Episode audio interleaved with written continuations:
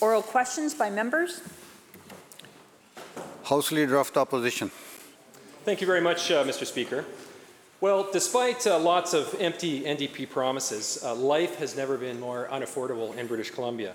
The price of everything from gasoline to groceries uh, to rent, uh, everything has skyrocketed.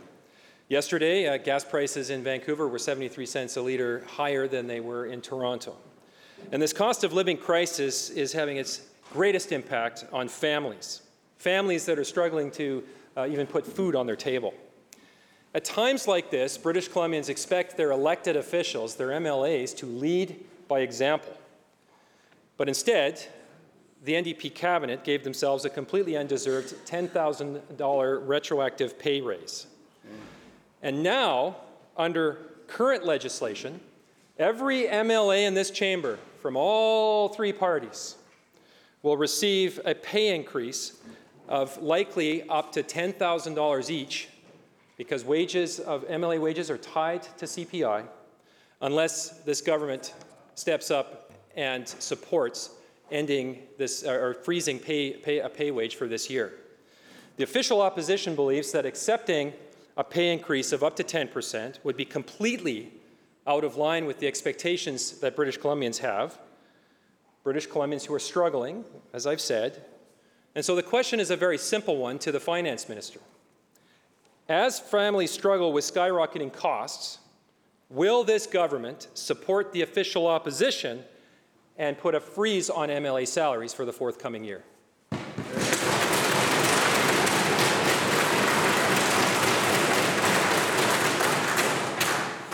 Minister of Finance. Thank you, thank you very much, Mr. Speaker.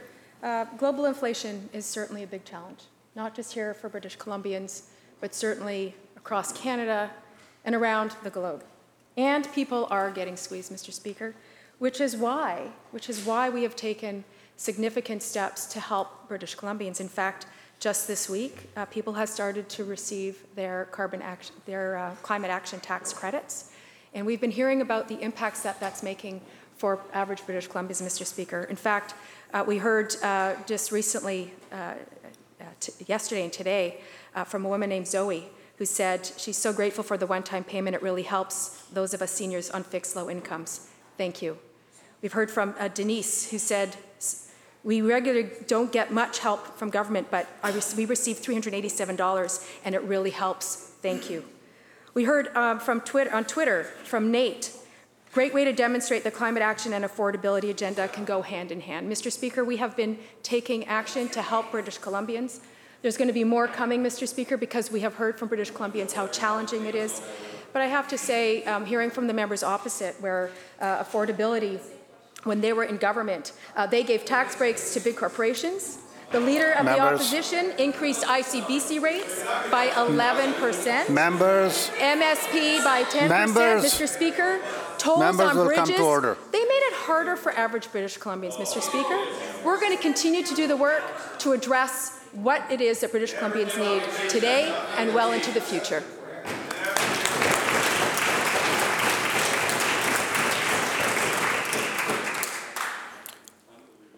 Official Opposition House Leader. The, this government's complete and total lack of support for British Columbians struggling in this affordability crisis is breathtaking. It is breathtaking.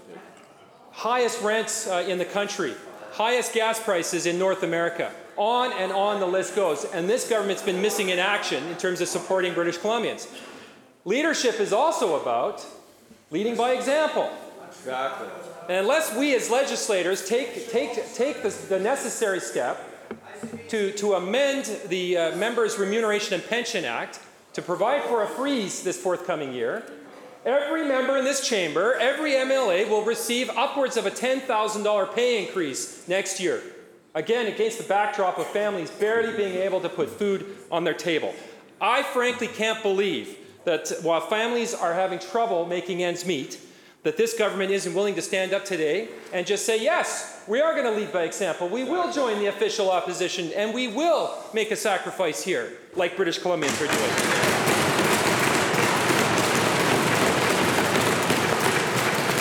Moments, moments ago, I provided notice uh, uh, to the clerk of my intention to introduce a private member's bill that would freeze MLA salaries, meaning that while families are facing upwards of 8% inflation, MLAs won't, won't, won't see any increase in their paychecks.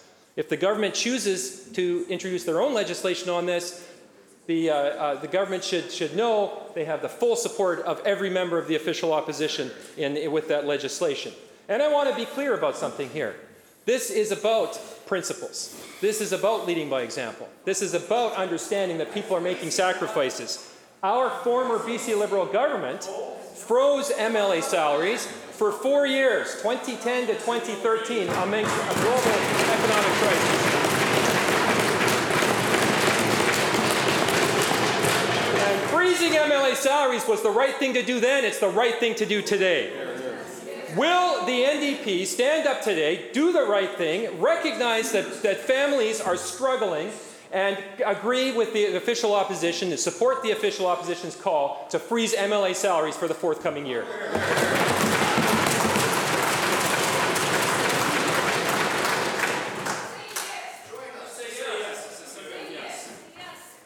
Is the question over or are you still continuing?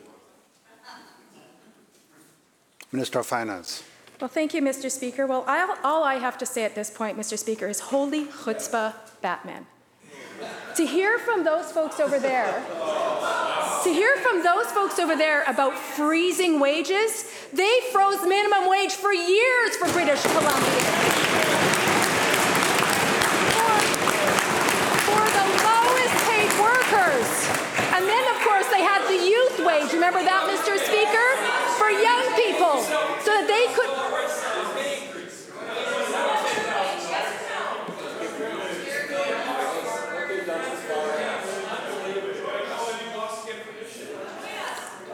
Members, members, are you interested in answer or not?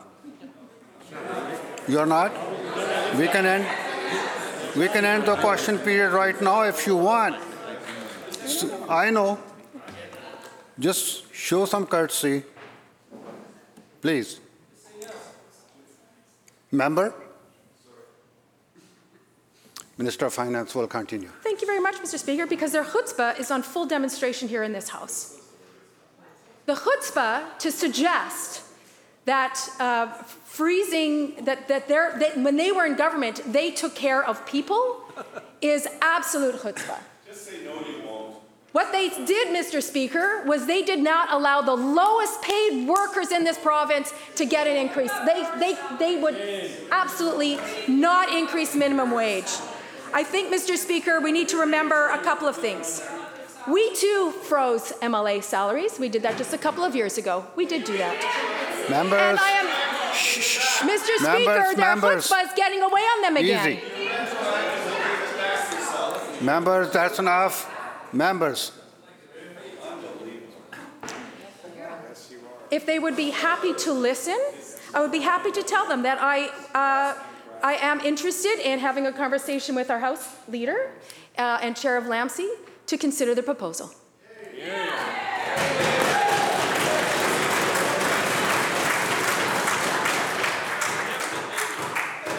member for Kamloops North Thompson. Well, well, thank you, Mr. Speaker. It, it's quite shocking, though, that the minister fails to see that the questions have been about personal accountability and responsibility for ministers and the government and the actions they personally take to set an example. It should be a fairly simple yes or no. And one would have hoped that the government and cabinet had already had internal discussions on something like this, but apparently not. And it's bad enough that it would result in an upwards of $10,000 raise for every single MLA in here, but I'll remind the minister and the rest of cabinet and the public, it's actually $15,000 for the cabinet ministers. So it is a significant increase at a time when most people in the public would not be seeing $15,000 added to their pay packet. In fact, Mr. Speaker, a new survey shows that over half of the people in BC say it has become less affordable to feed themselves and their families. Working men and women in our province on record numbers are being forced to go to food banks now to try to be able to provide for their families. This Thanksgiving, we will have the most families in the country forced to make changes to their Thanksgiving meals because they can't afford the cost of food. But the minister can't give a simple answer whether or not she will decline a $15,000 raise this year. So while families have to tighten their belts this Thanksgiving, the gravy train's running long for this government. We need leadership. Will the minister not consult, not consider, stand up today as the head of government finances and say they're not taking the raise and they're going to suspend it for a year?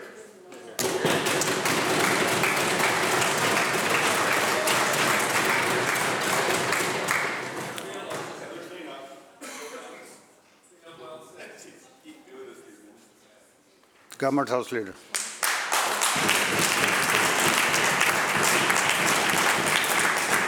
Thank you, uh, Honourable Speaker. Um, It's not about cleanup, but it's about spl- explaining some facts to you on how it works. And you know how it works. First, Member, Stop. first off, Opposition Leader. Please. Continue. the member may have forgotten, because he has been away from this place, uh, but he also sat on this side of the House when the previous government brought in place an independent body that sets our pay and benefits. That was supported by all members of this House. The member will also know that when it comes to the increase that takes place at the end of each year based on the CPI, that that takes place not in this chamber, but in fact takes place at the LAMC meetings when they do their budgetary uh, proposals for the, for the, for the, for the coming year. And again, that member is wrong. Uh, it does not have to be overridden in this chamber. It can be overridden by LAMC, and that is in fact that. Do you want to hear the answer or don't you want to hear the answer? The, and that is exactly that. Members, members, I, and that is exactly what happened the last time the pay was frozen at the beginning of the pandemic when we were due for a 2.8% increase, and we agreed and said that that would not go ahead. That's exactly how that process. You know, they come here saying they want to talk about affordability. I'm explaining how the process works, not through stunts, but how it actually works, and clearly they're not interested. So that comes back to LAMC at the end of this fiscal, at the end of this year, when the budgetary uh, process is underway, when we know exactly what the inflationary rate is at that time, because it changes throughout the year, and a decision will be made. I can also tell you that the finance minister has already approached me about that in terms of raising this issue at LAMC to deal with the cost of living increase and how he would deal with it. On,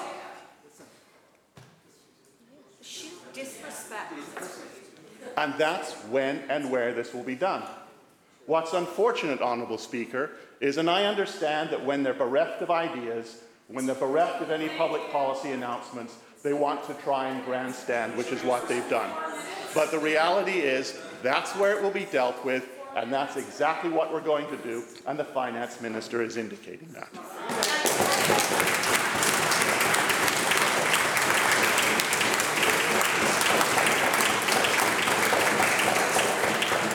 member for Kamloops North Thompson.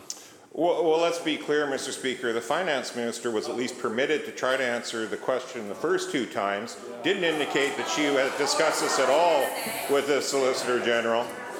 But on answer number three, suddenly it has been under discussion by government, Mr. Speaker. So what has become very clear today is the government needs a little more time to come up with their justification and rationalizations moving forward.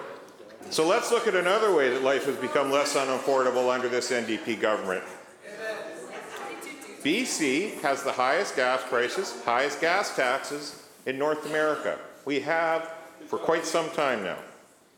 Now, I know they don't seem to be aware of how bad people are hurting, so for the Minister of Energy's own knowledge, right across from his constituency office, gas is currently $2.40 a litre today and climbing as we head into the long weekend. This is hurting everyday people Mary Kleiner from Vancouver, who owns a moving business, has already spent $3,000 more on fu- fuel this year, which is raising costs for all of her customers. Statistics Canada has pointed out to the gas relief program as a significant factor in controlling inflation in Alberta. They took action. The University of Calgary economist Trevor Tombe says, and I quote, the full provincial gas tax cut being passed on to consumers. End quote. Instead of cutting taxes temporarily, though, this government wants to keep reaching into people's pockets again and again and again. Why won't the NDP do what they've been asked to all year now and temporarily cut the provincial gas taxes so people have a bit of affordability heading into long weekends and trying to get around this province to visit family?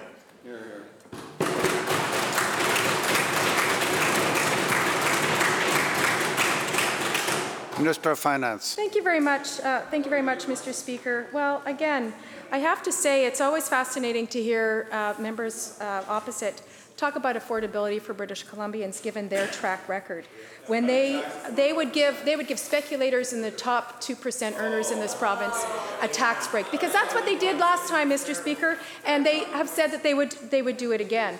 And so, Mr. Speaker, what we've been doing is really uh, helping British Columbians with their childcare costs. In fact, Mr. Speaker,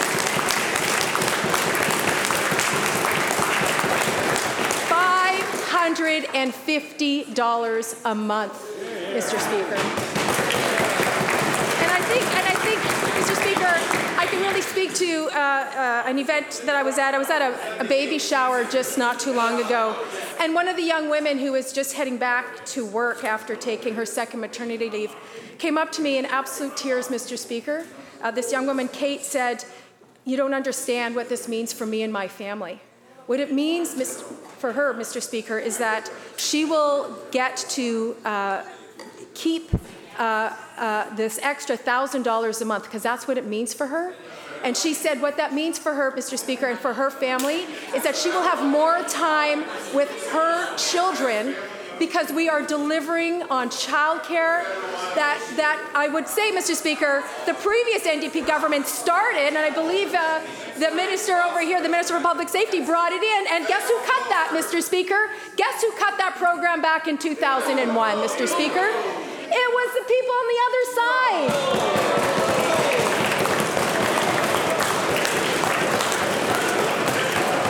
Mr. Speaker, we are boosting the BC family benefit up to $350. Members, members, order.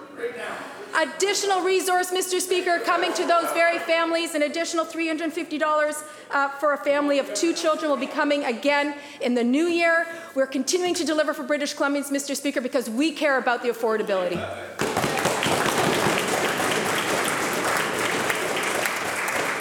Leader of the third party. Thank you, Honourable Speaker. And, and indeed, the cost of living and affordability for British Columbians is top of mind for everybody right now. And people are struggling. Uh, they go to the grocery store, and the basics are far more expensive than they were even weeks or months ago. We know that food is going to get more expensive as climate change progresses. We know that without closing the vacancy control loopholes, rental housing will continue to rise. Rent in Victoria has jumped 18% in the last year alone. And we know that without access to affordable transit, people will have no choice but to drive their cars and pay the rising costs of gasoline in this, in this province. Today, we're hearing proposed concrete steps from the opposition, we're hearing responses from government, but we're also hearing a lot of pointing and blaming, and I don't think that's what British Columbians want to hear right now. They want to hear about what specific solutions are going to be put on the table that will address the growing challenges that they are facing to meet their monthly bills and daily costs. While the people are struggling, corporations are taking home record breaking profits. My question to the Minister of Finance is what steps, concrete steps, is she going to take to rein in the profit taking that is happening and being paid for by the people in British Columbia? Minister of Finance. Thank you, thank you very much, uh, Mr. Speaker. And, and I agree with the member. People really are struggling. They, they, they really are. And that's why we have taken, already taken some significant actions, whether it's an ICBC rebate, um, uh, uh, additional supports through the climate action tax credit, so that we can be efficient and get uh, money into people's hands. The BC family benefit, there'll be an additional um, uh, top up for those families that are eligible, Mr. Speaker. It's why we limited uh, rent increases to only 2%. It's also why we eliminated the previous uh, BC Liberal government's automatic 2%, 2% plus CPI. We had to change that formula as well.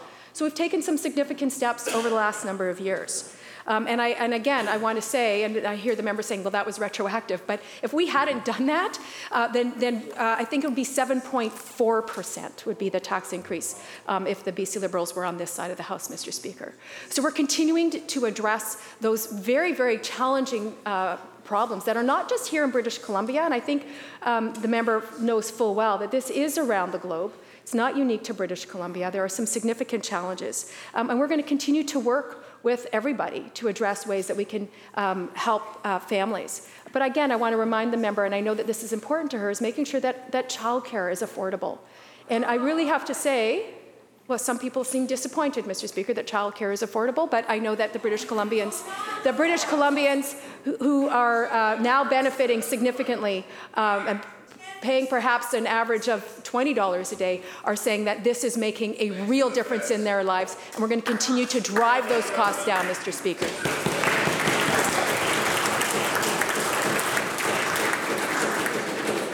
Leader of the third party supplemental.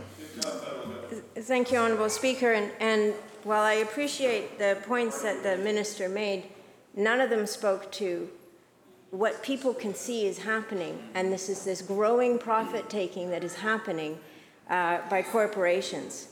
So, as people are struggling to just afford to live, companies are claiming record profits. Loblaws, first quarter earnings rose by almost 40%. First quarter, 40% rise.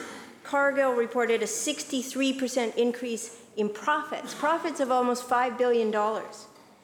Oil and gas, profits are through the roof. Canadian Natural Resources has more than doubled its profits. Petronas, one of the key owners of the destructive Coastal GasLink pipeline, reported 5.1 billion in profits over the summer, more than double their profits last year. There is a growing inequality, and it is marked. TELUS, inserting itself into our public healthcare system, reported profits of 4.4 billion over the last quarter, an increase of 7.1%. My question again to the Minister of Finance while British Columbians struggle, these corporations are raking in record profits. What steps is she going to take to ensure that British Columbians are not suffering from this profit taking? Minister of Finance. Thank you very much, uh, uh, Mr. Chair. Well, perhaps the member didn't hear my previous example of a, this young woman who is um, seriously benefiting in a big way from our investment in childcare.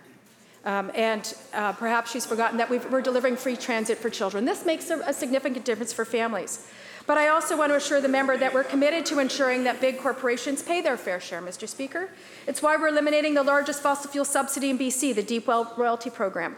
It's why we're increasing the minimum oil and gas royalty rate by 66%. Uh, we increased the tax rate for large corporations in 2018 from 11 to 12 percent. And what this means, Mr. Speaker, what this means is that there's more revenue that allows us to reduce costs for people, strengthen our public service, as well as fight climate change. Member for Surrey White Rock. Thank you, Mr. Speaker. Yesterday, after seven long months, the government quietly released their response to the 2022 Coroner's Service Death Review Panel on the illicit drug toxicity deaths. The response was too little, too late. In 2018, the government accepted all recommendations from that panel, but not this time. Not only has the minister failed to implement the recommendations, she has given absolutely no faith or directions that this government accepts the 23 recommendations put forward. The reality is that under this minister, things have gotten worse.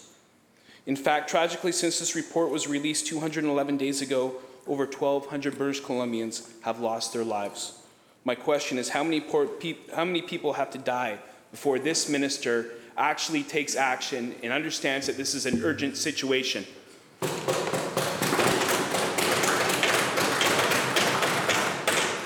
Minister of Mental Health and Addictions. Thank you, Mr. Speaker.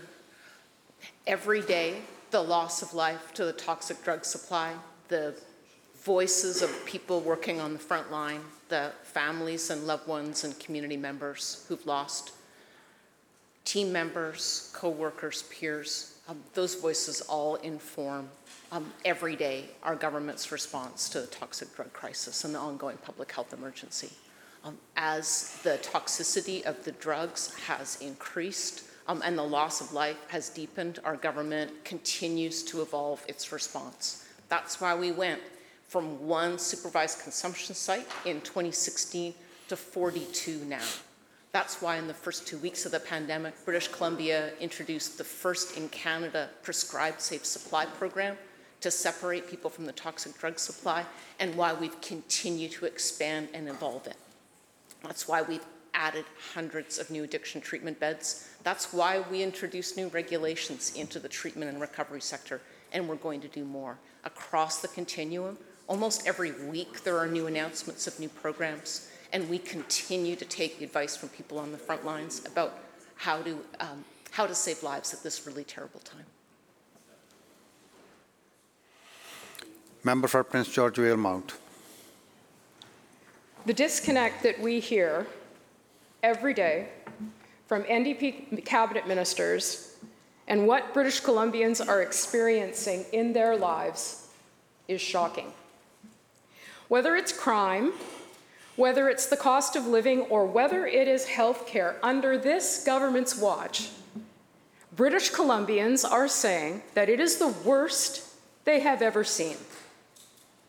Yesterday, we learned of yet another horrific example of a healthcare system that has collapsed.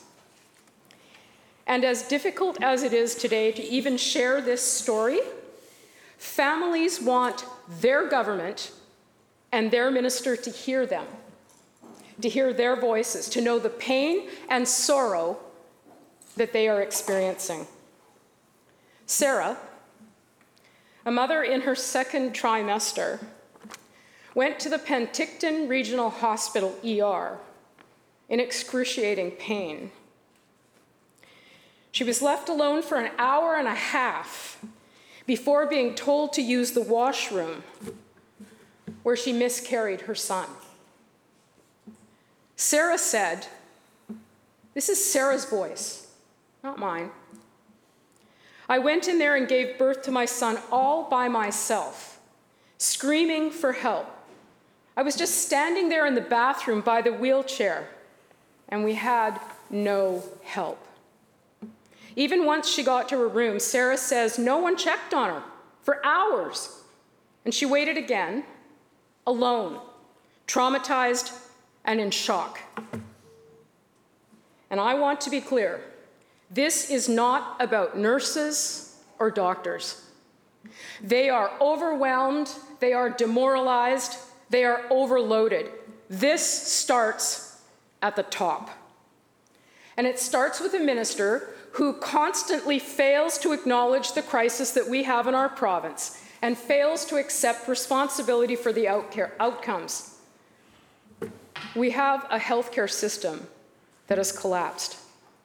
British Columbians like Sarah and countless other ones deserve better, and the minister knows it. Something has to change. It is simply not acceptable that a young mom like Sarah has to go through that in the province that we love. So I am asking the minister today to acknowledge not only Sarah's pain, but the situation that exists in this province. It is time he did the right thing. Something must change. It starts at the top. Will the minister do the honorable thing and resign? Minister of Health. Uh, Thank you very much, uh, Honorable Speaker. Uh, Obviously, Honorable Speaker, in a case such as this, the grief, the sense of loss of individuals is profound. And every time this occurs, every time there's a curse, we need to review and make the system better, to respond better, to hear those voices. That's the reason why we have independent reviews of these processes to ensure that people get a sense of agency and voice, and those reviews are initiated by people in cases exactly like this. Our obligation to people, I think, in a public healthcare system is to deliver a high quality of care everywhere. It's to respond to the situation we're facing in front of us, and we have been doing it and our doctors and our nurses and our health sciences professionals and our healthcare workers have been doing it in an extraordinary way for two and a half years. We have been in crisis for two and a half years. We've been in public health emergency for two and a half years. When you delay tens of thousands of surgeries, that's a crisis. When you make a decision to move primary care to virtual, that's a crisis. When you take actions in long term care that affect everyone, that's a crisis. And our obligation, it seems to me, after two and a half years of that crisis and six years of the public health emergency that's the overdose crisis that our system is facing, is to continue to build and support healthcare workers, to add nurses, not to cut them, but to add them, to, to lead the country in more nurses and then add more to create circumstances that people can come to this country and work and provide better care for people. Our obligation to people, individuals and all people, is to provide the best possible care. And as Minister of Health, I'm determined, determined. Well, the Leader of the Opposition chooses to heckle. That's fine. On Honourable Speaker, he chooses to heckle. Honourable Speaker, there is a contrast here. And I will leave that contrast for another day. But registered nurses, they were cut when he was Minister of Health, and we have led the country. Yes, they were. The numbers don't tell a very distinct story, but that's not the important question. The important question is right now taking the steps that we are taking to continue to build a healthcare system that provides high quality care for everyone, and I remain determined to do so.